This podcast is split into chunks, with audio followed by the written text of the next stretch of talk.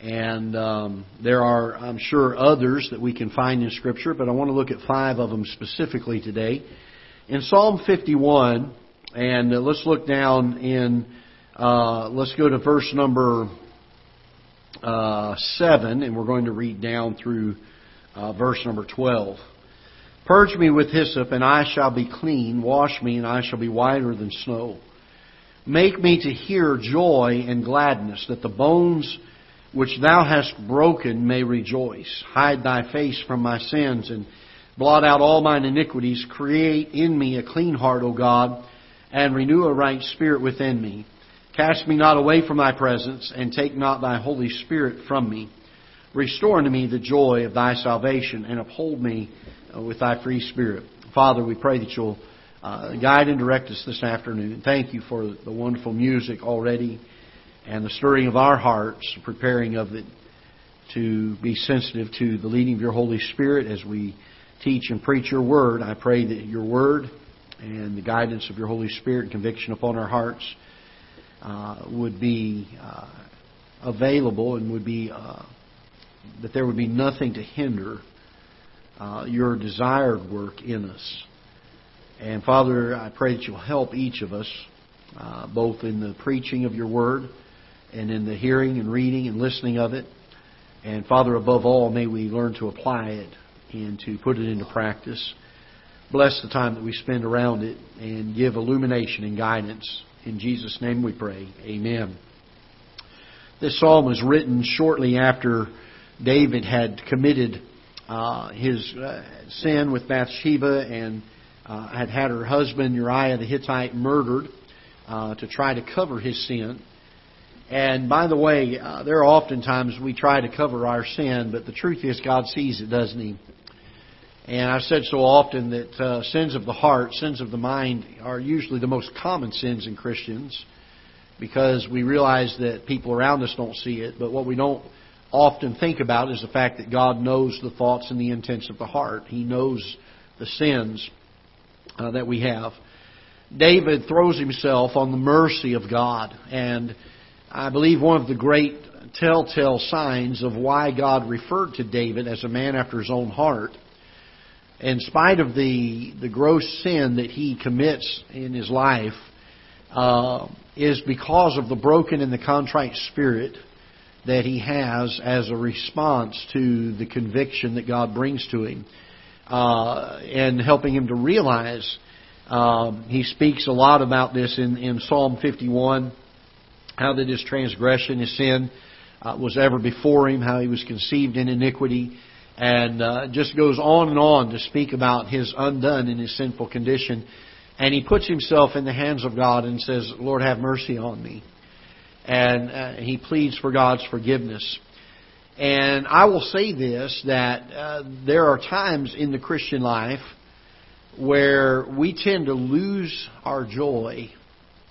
Uh, there was a zeal, there was an excitement the day we got saved, and sin has a way of raining on our parade, so to speak. It has a way of robbing us of our joy. And uh, there are times where we need to come back to the Lord and find our joy once again. I love what is said here. I used to misquote this verse. In fact, for many, many years I misquoted this verse. And I used to quote it this way, restore, verse number 12, restore to me the joy of my salvation. And uh, the truth is, the salvation is the Lord's, isn't it? He's the one that bought our salvation and purchased it. He's the one that gave it to us. And uh, He's the one that can keep the joy and the zeal of our salvation stirred up in our hearts through His Holy Spirit.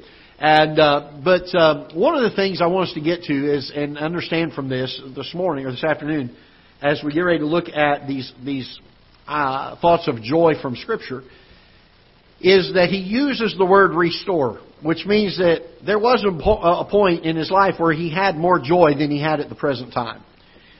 And we can all probably relate to this to some degree. We can look back in our life and say, boy, there's been times uh, the joy of God has just been in my heart uh, so much more than at other times. And um, it's a wonderful, wonderful place to be when you're living in that that time frame of your life where it seems like God is so sweet and your time with the Lord is so sweet and your time in His Word. And uh, there's an excitement, there's a joy there. but there are times too where it wanes and we lose some of it.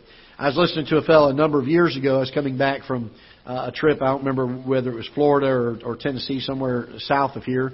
And I was coming through um, the back roads from Paducah, Kentucky, across uh, over to Wickliffe, uh, and I uh, had tuned into a, a radio station. It was the wee hours of the morning, probably two, three o'clock in the morning, and um, I was listening to a fellow preach. I, I don't know who he was. Never did hear on the radio who he was. But uh, boy, he had a great, great message. And for about the 15 or 20 minutes that the radio station was in range, uh, he was dealing with the topic of joy. And he made a statement. He said, Joy in Scripture is given for the valley. So often, God ties joy to a valley or a trial that we go to. Uh, and for instance, uh, they that sow in tears shall reap in joy. And so he oftentimes ties joy to times of sorrow and times of trial in our lives. And uh, his premise was this that God gives us joy to sustain us through the valleys. And I thought, boy, what a great concept. And as I began to think on that and I began to look up things about joy, it was amazing how often in Scripture the, the subject of joy was tied to a tribulation or a trial or a problem in life. And, uh, you know, sometimes when we think on joy, we think, well, uh, it ought to just be uh, something that's there all the time in our life, and I think it should. Uh, but it's interesting that it is a sustaining factor in the trials of life. Uh, I want to give uh, five things, or show you five things from Scripture uh, that the Bible says will produce joy. And if we have a, a mindset like David did, that Lord, I've lost this joy, uh, and I need it to be restored. I need it to be rejuvenated. Uh, I, Jonathan and I were uh, washing a vinyl fence for a fellow this past week, and it had oxidized. Uh, it got that powdery uh, residue on it. You know what I'm talking about. And some of you that brush up against an old vinyl fence or siding, you know what I mean. Uh, even paint sometimes will do that. And You brush it and get it all over your clothes. And uh, we we used a chemical, and we were able to restore the vinyl siding and get rid of the oxidation. And uh, there are times in our lives where there is a deterioration in our spirit of, of our joy, and it needs to be restored again. Uh, needs to be made fresh, made anew. And uh, God has a way of doing that in several ways. Let's uh, look in, in our Bibles today to 1 Thessalonians chapter 1. And keep your Bibles handy. We're going to look at several passages. But uh, five things that will, according to Scripture, according to what God says, will produce joy and uh, help us to have it restored. Uh, 1 Thessalonians chapter number 1. And uh, Paul writes in verse number uh, let's start in verse number uh, 5. For our gospel came not unto you in word only, but also in power and in the Holy Ghost and in much assurance, as ye know what manner of men we were among you for your sakes. And ye became followers of us and of the Lord, having received the word in much affliction with joy of the Holy Ghost, so that you were in samples to all that believed in Macedonia and in Achaia. Uh, we find that joy comes from the work of the Holy Spirit in our hearts. Now, we've talked about this, and I've not really preached an entire message on it, although we may in the, in the future deal with this. But when we get saved, the Holy Spirit of God, the Bible says, comes to indwell us. Uh, he abides in us. And uh, we get all of the Holy Spirit's presence that we're going to get. He doesn't give us part of Himself. He, he doesn't stick His hand in our heart's door and say, okay, you got that part of me. If you want more, you're going to have to pray more. We get all of His presence that we're going to get. We can, however, uh, hinder His work in our lives and through our lives. And the Bible speaks often of being filled uh, with the Spirit. And the idea, the mindset of that, is to uh, allow the fullness of what the Holy Spirit can do through us to have free course and free reign to do it effectively through our vessel. Uh, meaning that we should not quench the Holy Spirit uh, and we should not grieve the Holy Spirit. Those are the two things that the Bible says you and I can do to to cause the Holy Spirit not to be effectively at work in our lives. Now, that doesn't mean He doesn't indwell us, He does. But we hinder His working through us by sin in our lives. Uh, it's very, very important then that we, uh, and, and so many times in Scripture, uh, many of the apostles that wrote, uh, wrote of walking in the Spirit, to walk under His guidance, under His influence, to walk with a sensitivity to the conviction that He brings into our hearts. Uh, isn't it interesting? Uh, we were talking a little bit in the 11 o'clock hour of uh, the law and uh, how that Christ came to fulfill the law. And isn't it interesting that in the New Testament, the Bible says uh, that Jesus is going to write His law or engrave His law on our hearts. And when we get saved, have you ever noticed this? That we don't have to go and read what the law says about what is right and what is wrong. There is all of a sudden something in there that didn't used to be in there that convicts us about what is right and what is wrong. Uh, there are times that uh, we we start to do something and we may not even know a scripture verse against it, and we'll think, "Boy, this just doesn't seem right." Well, what is that? That's the Holy Spirit of God instructing us and bringing conviction to our hearts about these things. So the Holy Spirit should have uh, a free reign and free course in our lives. There ought to be a yieldedness and a sensitivity, a longing for that peace that comes from following after and responding appropriately to His work in our hearts. Uh, and so, very, very important that we give the Holy Spirit free reign. We do not grieve Him. We do not restrict Him. We do not quench Him in any way, shape, or form. Because He is the source of joy. Uh, Paul spoke of it here, uh, of those that had the joy in the Holy Ghost, or of the Holy Ghost, in verse number 6. Uh, look with me also in Romans chapter number 14. Romans chapter number 14. And uh, let's look in verse number 17. Romans chapter 14 and verse number 17.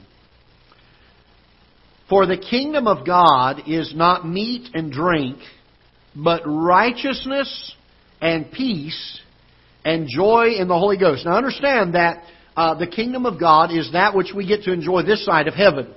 Uh, His work in us. Uh, the fact that we're Christians and we're followers of the Lord Jesus Christ. And this, this working of the kingdom in our hearts, it, it is uh, righteousness and peace and joy in the Holy Spirit, the Holy Ghost in this place. Uh, we find that there is a joy that comes not just from the indwelling, but from the yieldedness of the Holy Ghost, to the Holy Ghost. Uh, we find that there is righteousness that comes, there's peace that comes, and then there is joy that comes. And then let me look also in Galatians chapter number 5, very familiar passage of Scripture, and one that a lot of people can quote. Galatians chapter number 5, and uh, let's look down in verse number 22.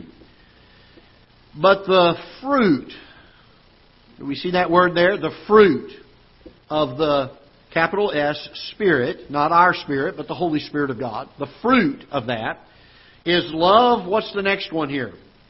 Joy.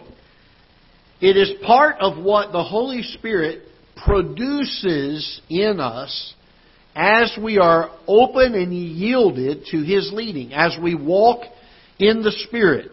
Uh, it is a fruit that He bears out in us.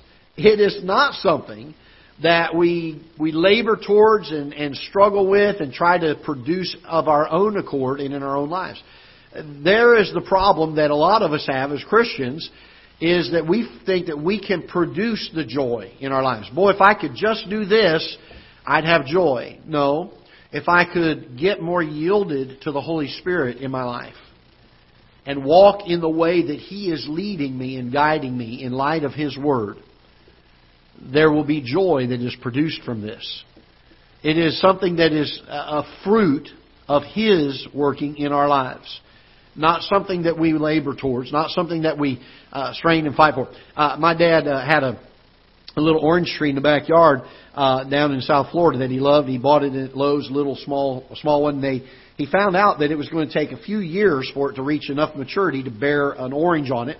And um, he would go out there and he nurtured that thing. He used to get on to me all the time. Now, don't you hit that thing with the weed eater uh, and skin that bark up. And I mean, he loved that little tree. He went out there, weed eated it.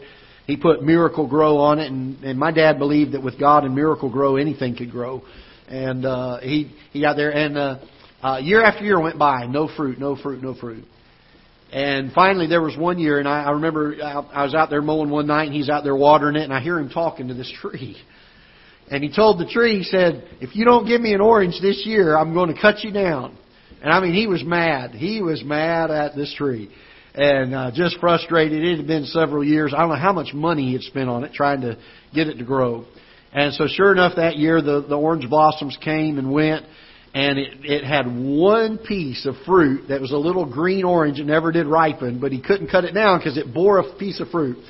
And I laugh at that, but but you know the truth of the matter is, as you watch a tree that bears fruit, the tree doesn't labor to produce the fruit. The tree produces the fruit because of the nourishment that it gets, and it's just a natural result of what's on the inside of that tree.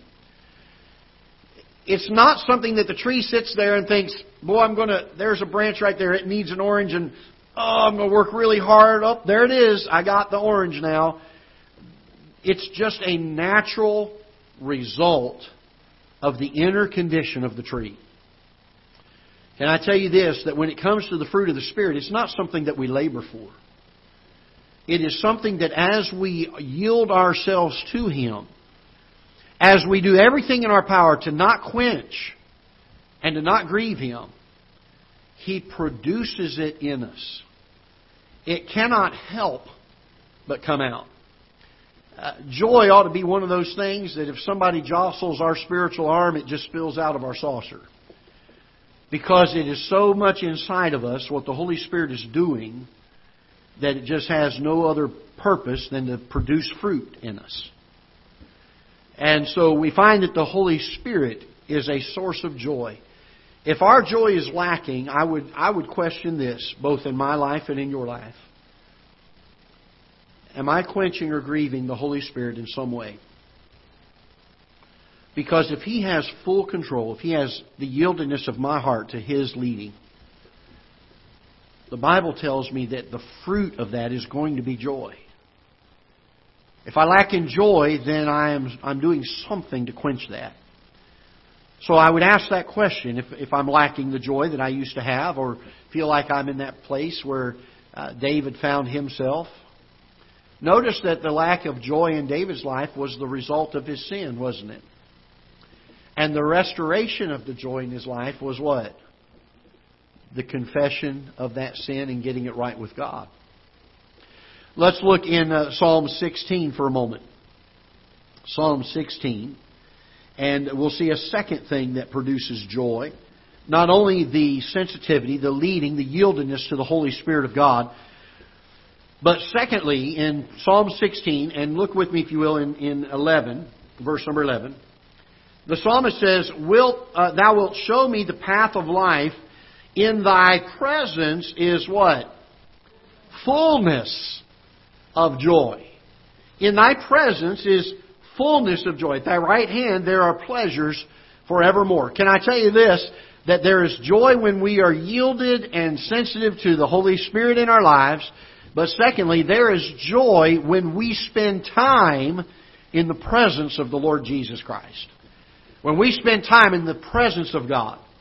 And when we come to Him, and that's why so often we deal with our walk with God being something more than just a scheduled time, being more than just a punch clock type of a, a devotional, but that we spend time with the Lord in His presence, that we, we linger there, not wanting to leave. Uh, there are times, the other day, uh, a, few, a few weeks ago, uh, a couple of us men went down to go fishing. I, Brother Douglas and Brother Mark and we took John Seal. He hogged all the fish. Yeah, I think the boy caught I don't know 500 fish or something like that. Say boy, man, young man. He uh, he was pulling. This this is how bad it got. He threw it threw the line in one time, and when he pulled it, there were two fish on the same hook, on the same lure, not different hooks, same lure. They hit it at the same time. And we're all standing over there just looking at him like, uh, what are we, chopped liver? We got nothing here. And he's just having a blast over there. And we're like, well, glad, glad you're having fun, you know. But we went out that day, and it was one of the most beautiful days I think I'd ever been. The temperature was beautiful. The sky was beautiful. Uh, the scenery was beautiful. And I remember getting to the place where I was done fishing. John wasn't even giving me a chance, so I figured might as well hang it up. I rolled my fishing pole up. And I sat back in my chair, and I thought, you know, I just don't even want to leave. It's beautiful. The leaves were turning. The, the, uh, just beautiful. I didn't want to leave. And there was a sweetness of that hour that just in nature I loved. Could you imagine the sweetness that there can be found in the presence of God? To where when we come into His presence, we say, Lord, I don't want to leave. I don't want to leave. This, this is sweet. This is wonderful. And this is where the psalmist said is a place to get the fullness of our joy. Notice in verse 11 again what he says here Thou wilt show me the path of life. In thy presence is fullness of joy. He's going to fill up our hearts to capacity. As much as we can stand of the joy. Where does it come from? His presence. Spending time with Him. There's, uh, there's joy that is produced by the Holy Spirit in our lives. There's joy that is produced and filled to overflowing even when we are in the presence of God. And then I want you to notice in Psalm 32, Psalm 32, another source of joy. Psalm 32, and let's look in uh, verse number 11. Psalm 32 and verse number 11. Again, these are, these are things that God has given us in His Word to say, here's, if you're lacking joy, here's where you get it from. Here's where the joy comes from. Psalm 32, verse 11 says, Be glad in the Lord and rejoice, ye what? Righteous, and shout for joy, all ye that are upright in heart. Can I tell you another thing that brings great joy? Living a holy life. To have a heart that is upright. To have a heart that, eh, to, to quote Jesus in the Beatitudes, hungers and thirsts after righteousness. You know, when we sin because of the indwelling of the Holy Spirit, there is conviction. And we feel, because of that conviction, we feel guilty. Can I tell you this? Guilt is the enemy of joy. But when you can lay down your head with a good conscience and uprightness of heart, there's great joy that comes from that. The psalmist speaks here both two different times in rejoicing those that are righteous. But beyond rejoicing, he says, and shout for joy, all ye that are upright in heart. I wonder if, if we could get to that point where we were, we were so upright in our hearts, so hungering and thirsting after the righteousness of God. So much eschewing the things of this world. Brother Dan was talking about the music of the world that's creeping into our churches, and it's appalling to see not just the music, but so many things of the world creeping into our churches. Where is the purity? Not only in our churches, but in our own lives.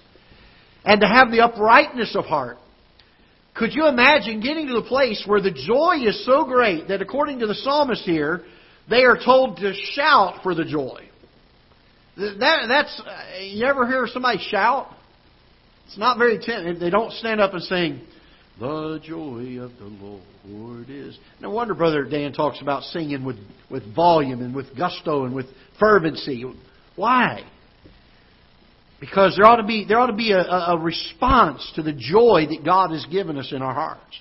I'll tell you what, you sing some of these songs, and it's going to do one of two things. It's either going to make your eyeballs leak, leak or it's going to make your lungs shout pretty, pretty loud. And both of them can be the same response overjoyed.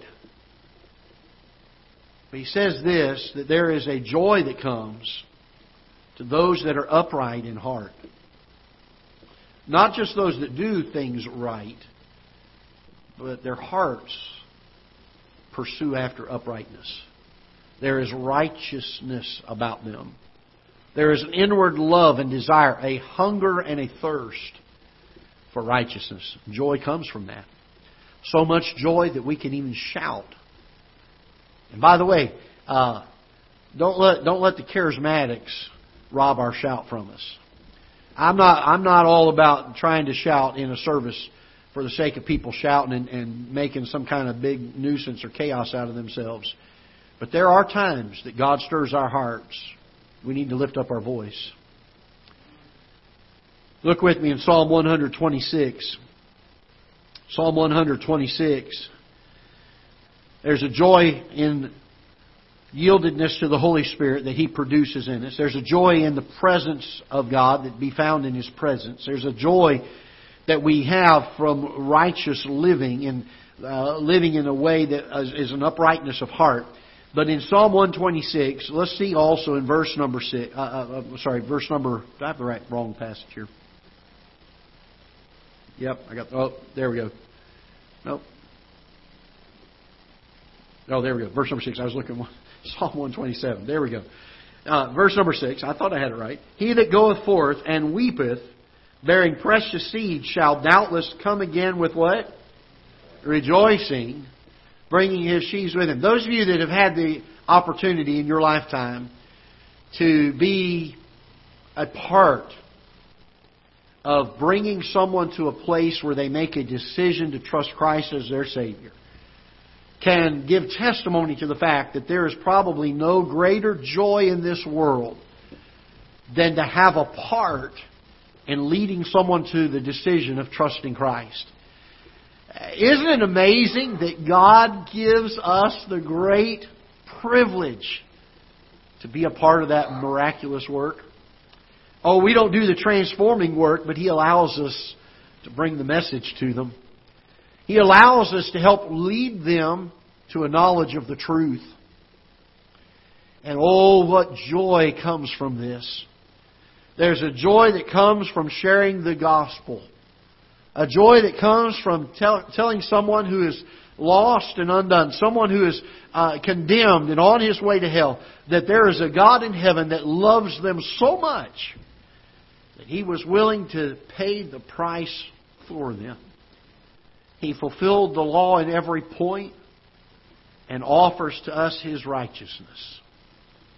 Oh, what an amazing thing to be able to share with those that need to hear it. And then when that moment comes and they, uh, they have that this time of decision where they trust the Lord, they put their faith in Him and what He's done for them on Calvary. Oh, the joy that there is that moment. Knowing that they've trusted Christ as their Savior and you got to be a part of it. There's a wonderful joy in sharing of the gospel. Then I want you to notice also in 1 Peter, and we'll be done. 1 Peter chapter number 1. And, and again, as, as so many times when we teach lessons like these, uh, there are other things in Scripture that produce joy. I'm not saying this is a limited list, but these are some things that certainly we know do produce joy, and we ought to know them. 1 Peter chapter number 1. And let's look in verse number 6. 1 Peter chapter 1 and verse number 6. Wherein ye greatly rejoice, though now for a season, if need be, ye are in heaviness through manifold temptations, that the trial of your faith, being much more precious than gold that perisheth, though it be tried with fire, might be found unto praise and honor and glory at the appearing of Jesus Christ, whom having not seen ye love, and whom through though now ye see him not, yet believing ye rejoice with joy unspeakable and full of glory. Can I tell you something else that will bring great joy in our lives? And that is when we put our focus on the Lord Jesus Christ during the trying of our faith. When we are, have our faith tried and all we can do is look to the Savior and say, Lord, I'm going through this trial. I'm not going to make it without you. I'm trusting you. I'm casting my care upon you. The Bible says, according to this in verse number 8, yet believing, meaning we're believing in Him, yet believing we rejoice with joy unspeakable and full of glory. Think back to the time in your life that has already happened. And if you don't have an event like this, you can rest assured at some point in your life, more than likely, you will have it happen. But think back to that time in your life when a trial came that was one of the darkest trials you've ever had to go through. Some of the deepest sorrow. I don't know if it's this way with everyone, but I'll tell you in my life, there was a moment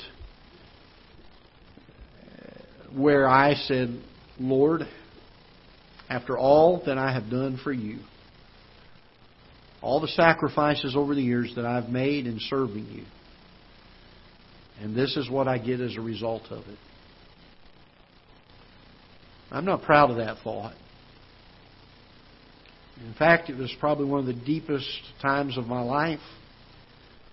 And it was something that as soon as the thought was there, I was so convicted.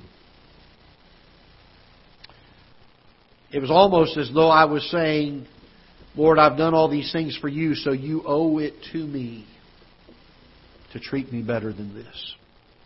That's really what I was saying by that. How arrogant to think such a thing.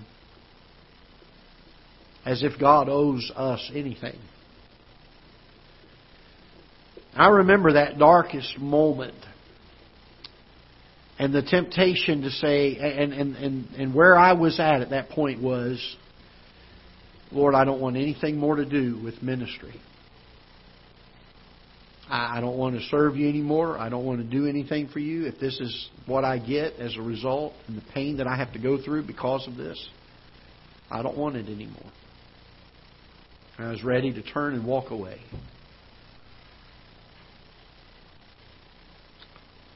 Aren't you glad for a long suffering God?